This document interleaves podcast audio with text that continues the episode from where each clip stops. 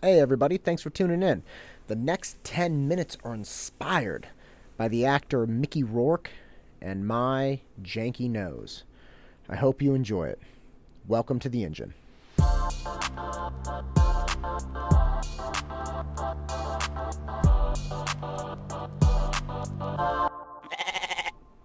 Mickey Rourke is a classic American actor. He, uh, very handsome guy in his younger years, had a very prominent, or excuse me, promising acting career ahead of him, and as very frequently happens in Hollywood, he decided to get some surgery. Now, again, very handsome guy. If you look up any any profile shots um, or just headshots of Mickey Rourke in his younger years, again, very handsome actor and had some talent.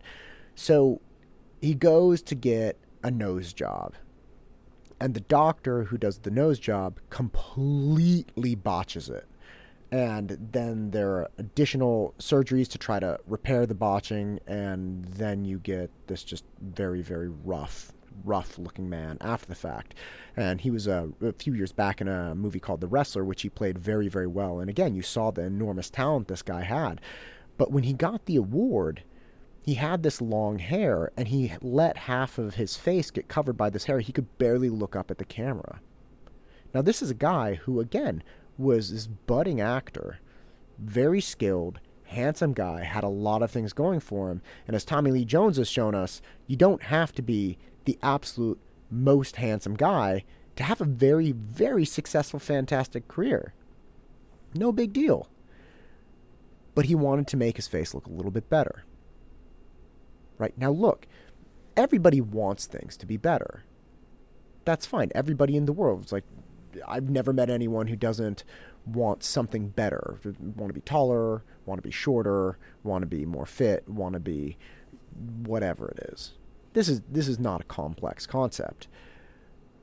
But the concept that you have to understand is that it's not really your fault the way you are. Yet. Okay, so if I'm born and I have a, a birthmark on my face, then I have a birthmark on my face. It's not a big deal. Let's say it's a prominent birthmark and people see it. They're like, oh, there's a guy with a birthmark. And I just look back and say, yeah, I'm, I'm a dude with a birthmark. That's, that's how this cookie crumbles. It's not the end of the world. But if I grew up without a birthmark and then I was making a French press of coffee and the coffee exploded, right? Somehow, like I'm pushing down on it and it you know, fires back because I didn't get the right grinding or something, and it hits my face and it scalds my face, and I have this massive burn, then that's kind of my fault. Now, again, that's a little bit less my fault than some other things I could do because it's kind of a freak accident. So it's like, well, shoot, who knew that the French press was going to crack and break and explode on my face? That stinks. But if I actively undertake some behavior that scars my face and disfigures me. And I was doing it to kind of improve myself, or at least attempt to improve myself. This is a hundred percent my fault.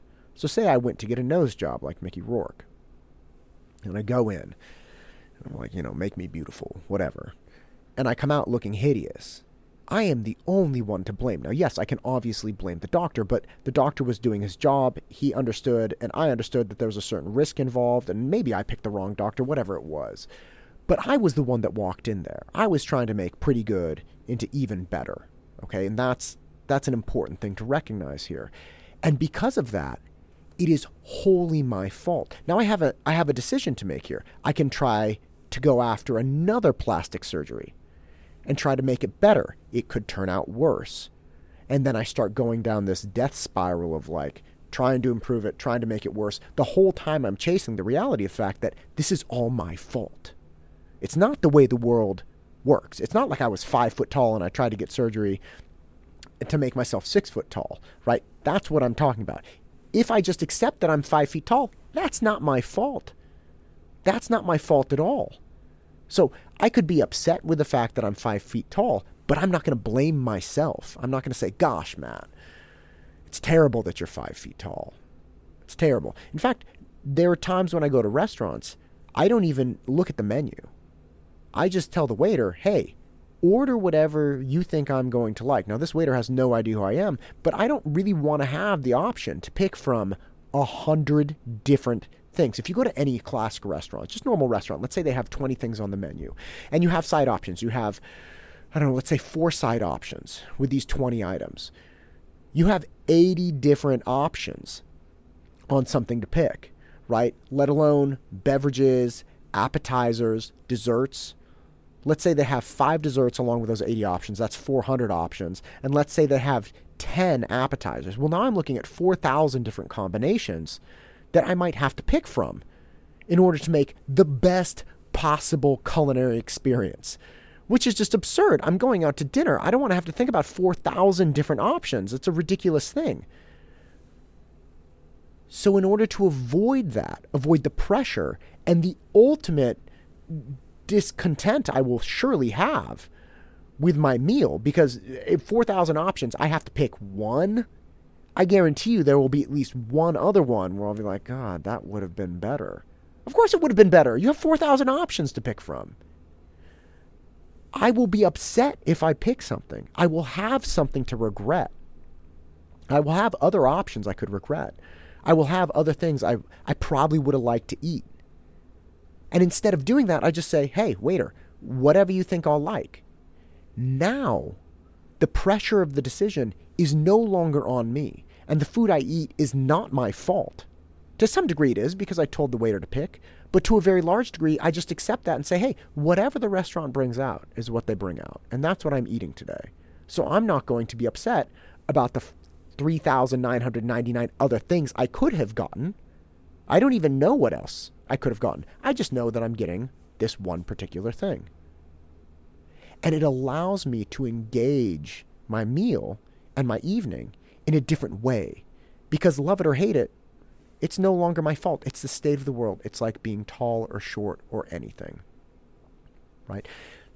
And perhaps the Mickey Rourke example seems a little silly because it's like, okay, well, Matt, what if your face got disfigured? Right? Like, wouldn't you wouldn't you go back, even if it was your fault? Wouldn't you try to fix your face? Well, maybe not. Actually, I was I was training recently, a good friend of mine, and I do Brazilian Jiu Jitsu, and he kicked me in the in the face incredibly hard. Now, in Jiu Jitsu, it's it's more like wrestling. There is no punching or kicking. It was an accident. But he got me so hard, blood was pouring out of my nose. Right, it, I I thought I was to pass out. We ice packs all over my face. Took 20 minutes to stop the bleeding. It was it was a mess, and my nose was sore for over a month and a half. He got me just right. Now, luckily, it wasn't half an inch higher or lower. If it was a half inch lower, I would have lost teeth. If it was a half inch higher, my nose would have been on the side of my face, and that would be bad. So it wasn't too extreme either way. Both of those examples, I would have done something. I would have said, hey, look, my nose is on the side of my face. I need to get this fixed. Or, hey, look, my front incisors got taken out. I need to get this fixed. As it is, the right side of my nose just doesn't breathe right anymore. It doesn't breathe right anymore. I, I can't, I can't, I can barely breathe out of it. And that's not that great when you're an athlete. It's an upsetting thing. But I can still breathe out of it. And I think about it every morning because I get up, start drinking my coffee, and instantly I'm like, oh, my nose. It is what it is. But that's the point. It is what it is. I don't get up in the morning, get my coffee, and think, oh, my nose. You idiot, why did you do that? Because my nose is good enough. Sure, maybe it doesn't look fantastic. And sure, I can't breathe just right.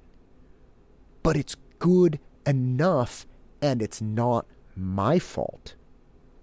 I have no regret with my nose. I have no problem with what happened that day. It was a complete accident. And I don't have the regret of something happened, it was okay, I tried to make it better. If I did try to make it better and it didn't come out perfectly, now it's my fault. And now I have to regret that or dive down the rabbit hole of try to make it better again, try to make it better again. And who knows where that leads. But what you have to think about is there are things that we all dislike about ourselves. There are things that we all dislike about the world in general. But for the most part, they're not our faults. My nose is not my fault. My height is not my fault. Right? My right foot turns out at 20 degrees. It drives me nuts. No one ever notices it. But I know it's there. The only comfort I get from it when I notice it is hey, look, man, this is the way you were born. That's it. Just accept it. Because when you want to start messing around with your knee joints and your ankle and your heel and all of these things, a lot could go wrong with it. So just accept it. It is the way it is. We all have these things. But the more we try to augment them, the more we try to improve on these things, the more we have to take ownership of the things in our lives that we may not like. And that leads to massive plastic surgery. It leads to increased discontent with the way we look because you're never going to ultimately love the way you look. But you always have the fallback of, hey, look, this is me. This is me. And there's comfort in that. There's comfort in just throwing your hands up in the air and saying, hey, look, this is the best I got. Love it or hate it, it is what it is. This is the way I was born. But when we modify the world to an excessive degree, we don't get to say that anymore. We have to say, hey, I made myself look like this, which is a distinctly different thing. So if you want to be a little bit happier with the way you look or something in your life, the best option may literally be lower your expectations. Accept what you have and recognize that some things are just the way the world works. And that will help you avoid the pitfalls of it's not the way the world works. I did this to myself. And that leads down a dark, dark path. So just accept yourself. And you might be a little bit happier today. And on that note, go out and crush it.